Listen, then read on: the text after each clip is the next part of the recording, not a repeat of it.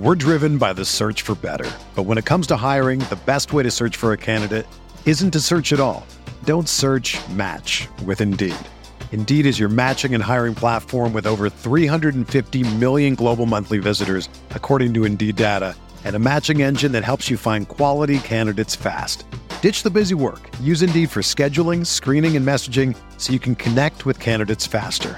Leveraging over 140 million qualifications and preferences every day, Indeed's matching engine is constantly learning from your preferences, so the more you use Indeed, the better it gets.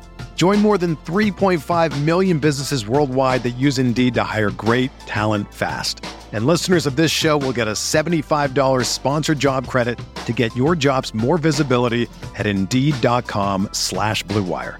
Just go to Indeed.com slash BlueWire right now and support our show by saying that you heard about Indeed on this podcast. That's Indeed.com slash BlueWire. Terms and conditions apply. Need to hire? You need Indeed.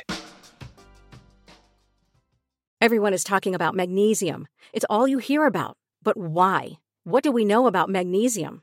Well, magnesium is the number one mineral that 75% of Americans are deficient in.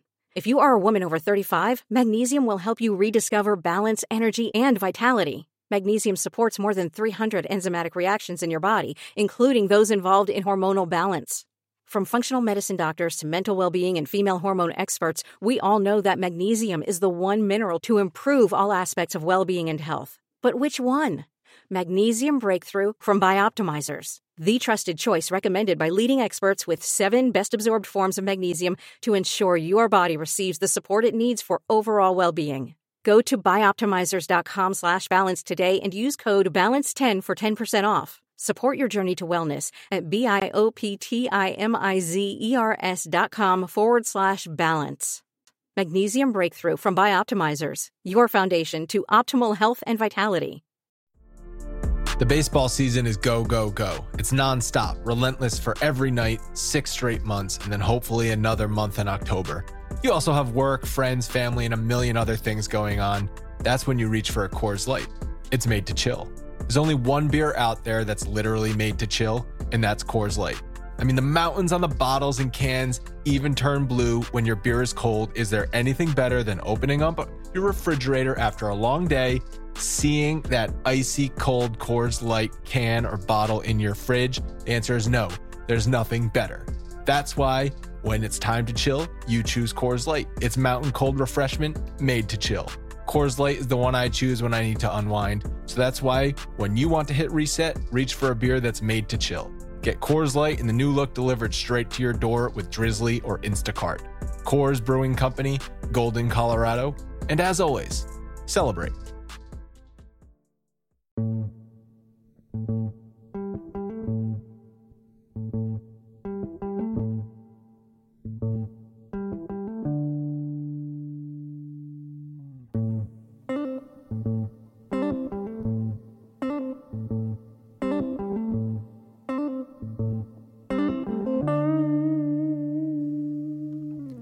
What's up, everyone? Welcome to the Bronx Pinstripe Show. I'm not going to assign it a number at this point because I don't know when this is coming out. I'm going to try something a little bit different today. Everyone's going through a, a lot right now.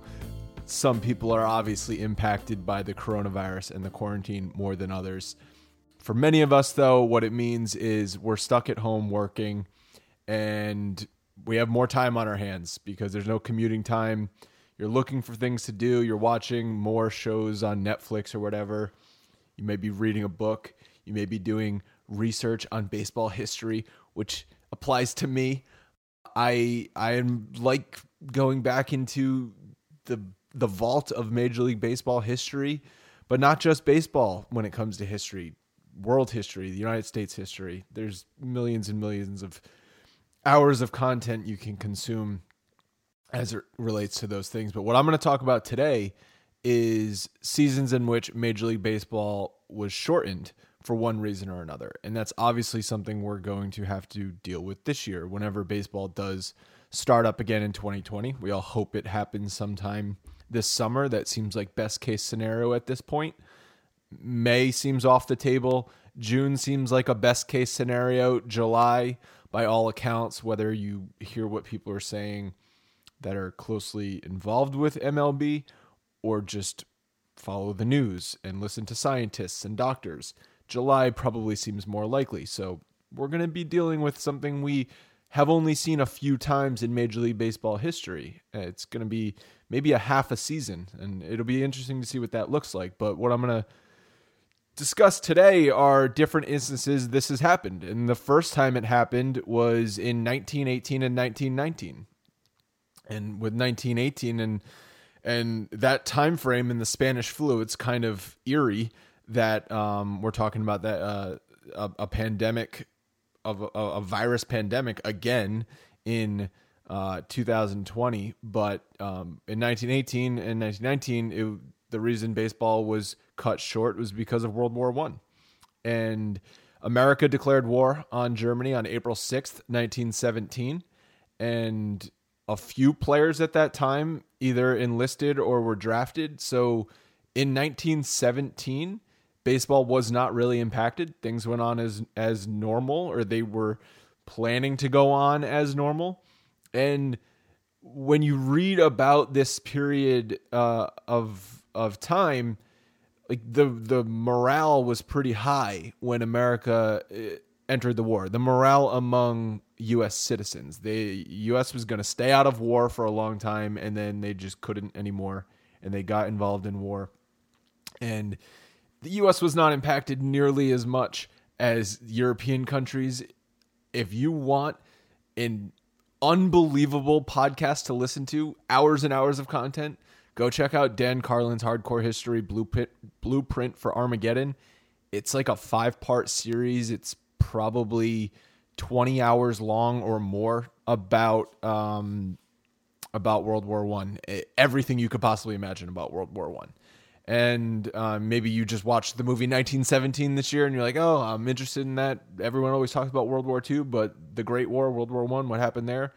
So that that's something you can check out um, and play if you're interested there i definitely recommend it but as far as baseball goes by the time the end of the 1917 season rolled around owners realized they were going to have to do something for 1919 because the war was not ending, and it was going to impact the home front in a sense of people were going to need to go to work um, on war efforts or something was going to need to be done. And what they agreed upon was to reduce the schedule for 1918 from 154 to 140 games.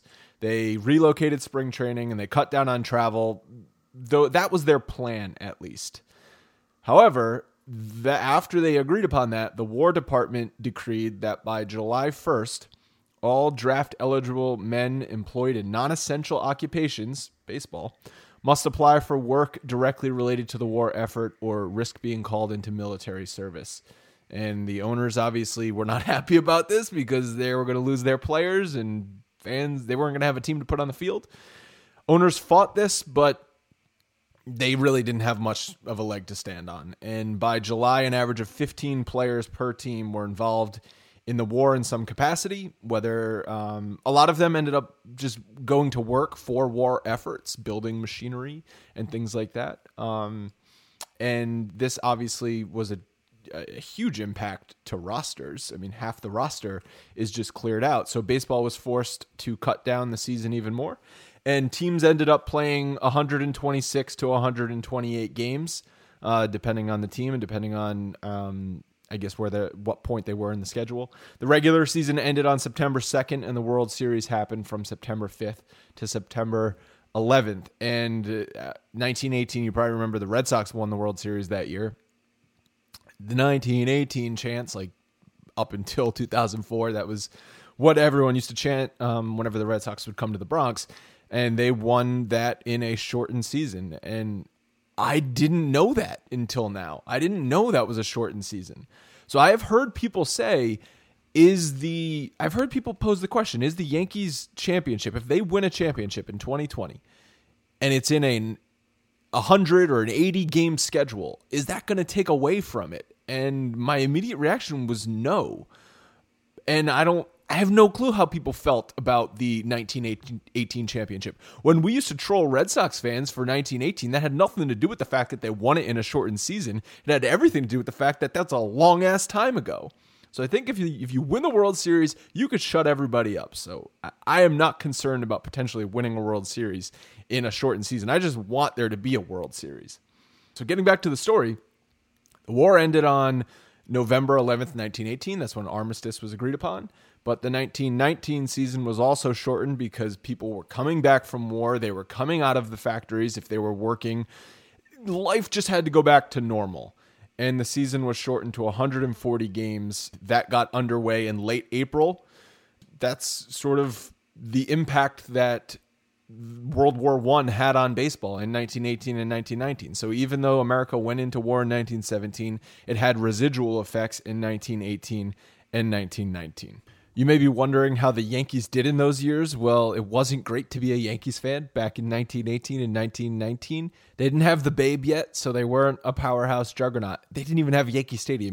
It wasn't even open in that in that period. But in 1918, the Yankees finished fourth with a 60 and 63 record, and then in 1919 they improved. They finished 80 and 59, but they finished third in their division. Another interesting point or fact that I read is that a lot of times what baseball players would do as a service is they would be involved in military training, but it would just be a show. I don't know exactly what the purpose of this was, but it, maybe it was for morale, maybe it was for to demonstrate what military training should look like. People were interested in everything that was going on, and there was no television to broadcast it back and, and all of the news coverage that we have today. So they would actually be involved in military training. I saw some pictures.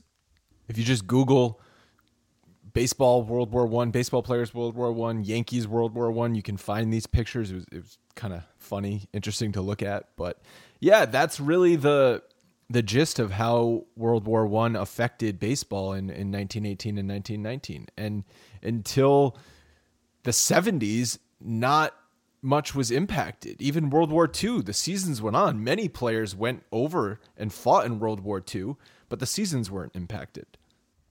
It wasn't until the 1972 season that we had the next shortened season. And this one happened because of the first ever players' strike. And there was a dispute about increasing pension funds to match inflation. The players ended up winning pretty quickly, actually. It was 13 days that the league was shut down and the owners agreed. Okay, yes, uh, you guys win basically, and they not only increased the pension fund payments, but they came up with salary arbitration. So I guess we can go back to 1972 and thank everyone who's lost an arbitration case or won an arbitration arbitration case. You can go back and thank this moment for that. But the 13 day period where there was no baseball, they didn't go back and make those games up. So they just decided the commissioner at the time, his name was Bowie Kuhn, and he just seemed like he wanted to wash his hands of this whole situation and just move forward and get it done. April 15th was the start of the season, and it does not matter how many games left on the schedule that each team had. Because obviously, some teams would have played more than others before that April 15th date because of travel days. They didn't even out the schedule, though. So some teams ended up playing one more game than the others. And in many divisions, it did not matter. Teams won by 8, 9, 10, 11 games. So who cares? It doesn't matter. We don't need to make up that game. But the AL East came down to a very close race. Did not involve the Yankees. The Yankees finished 79 and 84, six and a half games out of the division. At the time, they were still recovering from the late 60s lull. The team was on the downswing in the late 60s and then they started to get better in the early 70s leading up to the mid 70s when obviously they won a couple championships and free agency came about and George Steinbrenner bought the team and, and things started to change from there. But the AL East at the time came down to the Red Sox and the Tigers. The Tigers ended up playing one more game than the Red Sox. So their record was 86 and 70 and Boston's record was 85 and 70, and they didn't do anything about it. That just amazes me. That blows me away. I try to put myself in the shoes of a Red Sox fan at the time. They're obviously have won nothing since 1918, what we just talked about, and, and they're getting screwed out of a playoff berth. It's actually pretty amazing how this the 1972 season was dealt with. Luckily, I guess for the Yankees, it didn't come down to a heartbreaking playoff miss like it did the Red Sox, but that was sort of like what was part of the Red Sox ethos. Like they were always getting screwed. That was the narrative, and they, it does seem like they got screwed in 1972. All right, so the next one is a real doozy. 1981. This. so you probably you may know about the 1981 season, especially if you lived through it. But there was a another player strike, and it was residual effects of free agency that was implemented in 1975 1976. Owners were demanding that teams who lost a player to free agency got a compensation draft pick from the signing team and a player off the roster of the signing team. So we know compensation draft picks are still in effect today, but getting an actual player off the signing team is ridiculous. Players obviously were not going to agree to that. They walked out. The strike lasted from June 12th to July 31st. Before we get into what MLB actually did in this season, it is really interesting because this is the origins of the free agency compensation, players needing six years of service time before they hit free agency, and all that stuff we talk about with so many young players today, and how the system is outdated. And it is kind of outdated. It goes back to 1981. It doesn't really make sense in free agency numbers to pay a guy into his late 30s when he's in his prime in his mid to late 20s. It may have gone out the window this year because we saw a lot of big free agent contracts, but 2017, 18, and 19, preparing for those seasons, it definitely seemed like GMs all across the league had decided we're no longer going to do this. That's why guys took shorter deals. Guys were going into the season, they were not signed yet, et cetera, et cetera. And the negotiations from this 1981 strike. I found this this nugget to be really funny. They were supposedly so bitter that when a settlement was finally reached, the Players Association representative Marvin Miller and the owners negotiator Ray Grebey refused to pose with each other in a picture. So that's can imagine how the negotiations went. All right, now listen to what MLB did as a resolution to this whole thing. Because remember, the strike started on June 12th. Games had already been played, and it lasted until July 31st. So there was still season to be played. It would kind of make sense just to pick up where you left off, and the teams with the best records go into the playoffs. But no, the owners concocted this weird thing where they would split the season in half. They would be first half winners and second half winners, and they would each play each other in the first round of the playoffs. This seems like a money grab. You get more teams involved in the playoff race. Playoff races, more teams in a playoff, so you get a playoff series to like recapture some of the lost revenue, but it created so many problems. For instance, the Reds had the best overall record and they but they didn't win either half, so they didn't make the playoffs. They had a record of 66 and 42, 611 winning percentage. That was the best in Major League Baseball when you combine the two halves. They didn't make the playoffs. The Yankees, on the other hand, had a fantastic first half. They had a 607 winning percentage. And then they knew they were going to make the playoffs. So guess what they did? They absolutely stunk in the second half. Didn't matter. They still advanced to the playoffs. Second half, they had a 490 winning percentage. But what is the incentive when you already know you're going to be in the playoffs? And it didn't necessarily matter because they ended up going to the World Series. They lost to the Dodgers. The 1981 World Series was the only time in that decade the Yankees made a World Series, the only time they won a pennant. And they had a record, they had a streak going of every decade at least making it to the World Series until, unfortunately, the 2010s. It was chaos, like I said. Not every team played the same number of games. The automatic playoff berth created tanking, for lack of a better word. The rule they were there was this also the, like these rules they were fudging around with. So if a team won both halves of the season, they would face the second half season runner up in the first round of the playoffs. Like even like reading about all this is just insane. I can, you know, we've heard, heard some dumb proposals by Major League Baseball recently, like the one to do a round robin tournament where you have a reality TV game show and you pick your opponent. That doesn't even hold a candle to how stupid this proposal was. I can only imagine baseball fans freaking out at the time. The Reds feel like they got screwed because they had the best overall record, but they didn't get into the playoffs. The whole first half, second half thing is just crazy. And that was a that was one of the biggest work stoppages in the middle of a season. It's different what we're dealing with now where a season hasn't even gotten underway yet. So when the season starts, we're all going to breathe a sigh of relief and it's going to be starting starting new, starting fresh.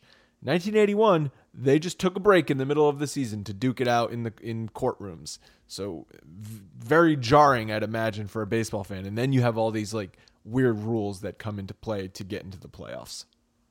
And baseball was on a streak of going on strikes. There were work stoppages in 1985 and 1990, but all games were made up, so there was not shortened seasons, but it was all leading up to the big whopper in the well, 90s. It is now official. No more regular season, no extended version of the playoffs, and for the first time since 1904, no World Series, Brendan. It's not pretty. Yogi Berra said it ain't over till it's over. He was talking about the 73 Mets. Now Yogi could say this one's definitely over. The World Series has been played on in the midst of two world wars, in the midst of the Depression era, but now in 1994, in the midst of the greed era in Major League Baseball. No World Series. No more baseball this year. TSN's Rod Smith reports. The season was officially canceled with a press release issued by Major League Baseball, supported by the signatures of every team but two, the Baltimore Orioles and the Cincinnati Reds. Later, as a fitting symbol of how far apart the players and owners are, Bud Selig and Donald Fehr held news conferences in two separate cities each reminding us of the reason there will be no World Series, the salary cap. Like a lot of things in life, you um, anticipate something and fear that it's coming, hope that it isn't.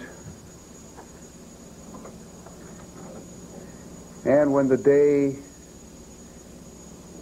uh, is here, uh, there's an incredible amount of sadness. The 94 95 strike is something we all lived through. Maybe not all of us, but many of us lived through. It's the most famous baseball strike. It lasted from August 12th of 1994 to April 2nd of 1995. Listen to these numbers. It was the eighth work stoppage in Major League Baseball history and the fourth in season stoppage in that 22 year span. So that's going to piss a lot of people off. Four times over a 22 year span, rich people who are playing a game can't get on the same page with richer people who are paying them to play the game. I know there was injustice injustices. This strike happened because the owners wanted a salary cap and that would have really hurt the players and the players union is very strong so they fought it they went into the 94 season with no CBA. It expired in December of 1993, so they were really doomed to fail entering the 1994 season. But this pissed a lot of people off because the whole saying, millionaires arguing with billionaires, that was really what was playing out. And they couldn't get on the same page and finish the 1994 season. And after about 113 games, that's how many games most teams played in 1994 there was a work stoppage and it lasted for the rest of the season, which meant there was no playoffs. There was no World Series for the first time since 1904. For the Yankees, this directly affected them. This was the year of a, of a shortened season that it hurt them the most because they had the best record in the American League. They had a 619 winning winning percentage that season. The Expos in the National League got screwed. They had a 649 winning percentage that season when the work stoppage started. Paul O'Neill ended up winning the batting title. He hit 359 that year. I just checked out how close of a race it was. What would happen had the season continued? Do I think O'Neill could have won the batting title? He was in a very close race. Albert Belle was hitting 357 and Frank Thomas was hitting 353. Go look at some of the numbers for some players in the mid 90s. Obviously, we know why they had those sorts of numbers, but Albert Belle and Frank Thomas are gigantic power hitters, and they were hitting in the mid 350s. It's pretty ridiculous. The schedule in 1995 was shortened to 144 games. The main reason being is because the dispute was not really settled until April 2nd, so they needed to have a spring training. They had an abbreviated spring training, and then players just went straight into the season. It started at the end of April, and they fit in 144 games. This was also the first year that the wild card playoff team could be implemented. It was it was a thing in 1994, but obviously because there was no playoffs, there was no wild card playoff team in 1994. So this was the first year in 1995 that there was a wild card team. The Yankees lost the ALDS to Seattle, that heartbreaking series that everyone remembers. The Braves won the World Series. Their only World Series of the 90s happened in 95. And that's really it. That's a season that most of us remember. That's really when I started to become a baseball fan was 95 96. Those are my first memories of baseball. My dad telling me stories about how the Yankees lost those 3 games in the Kingdome in Seattle and how much he feared Edgar Martinez and the picture of Ken Griffey jumping up and down when he slides across for the winning run like that's implanted imprinted in my brain. Then obviously good things happened in 1996, but after this stoppage, it took fans a little while to come back to games. There was you just Google 1994, 1995 MLB strike and go to Google Images and you see dozens and dozens of signs of pictures and people who were pissed off and signs that they would bring to the games uh, in protest. And now what we're dealing with, it's not a work stoppage. It's something outside of the players and the owners' control. So that's the good news because we're not worried about a work stoppage, even though there is a new CBA that's going to need to be agreed upon in the coming years. After 2021, there's going to need to be a new CBA. I have no clue if this work stoppage is going to accelerate those discussions. Those discussions are ongoing. It's a big reason why Rob Manfred is the commissioner, is because he has experience negotiating between the Players Association and the owners in the past. He's negotiated deals for them so that's why they wanted him to be the commissioner.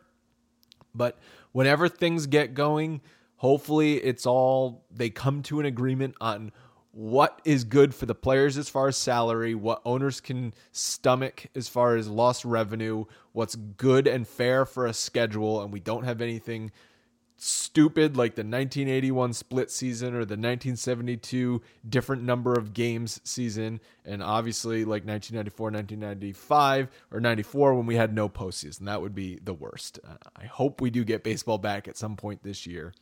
And that's really it. That's the history of shortened seasons in Major League Baseball. It was fun to go back and read about all of these. I sort of kicked off my research. There was an article on NBC Sports that was posted, and that sort of got me interested in the topic. So I went reading about all the different articles. There was, uh, you know, Wikipedia has rundowns of all of these seasons, but just Googling stats and going to baseball reference and checking out what players were doing what it was really fun. So I hope you enjoyed it. Scott and I are going to be continuing doing our shows coming up with new ways, new new new forms of content, new content ideas. Keep your mailbag questions coming. Keep calling the voicemail line. Keep rating and reviewing the show. All that good stuff. Thank you guys for listening.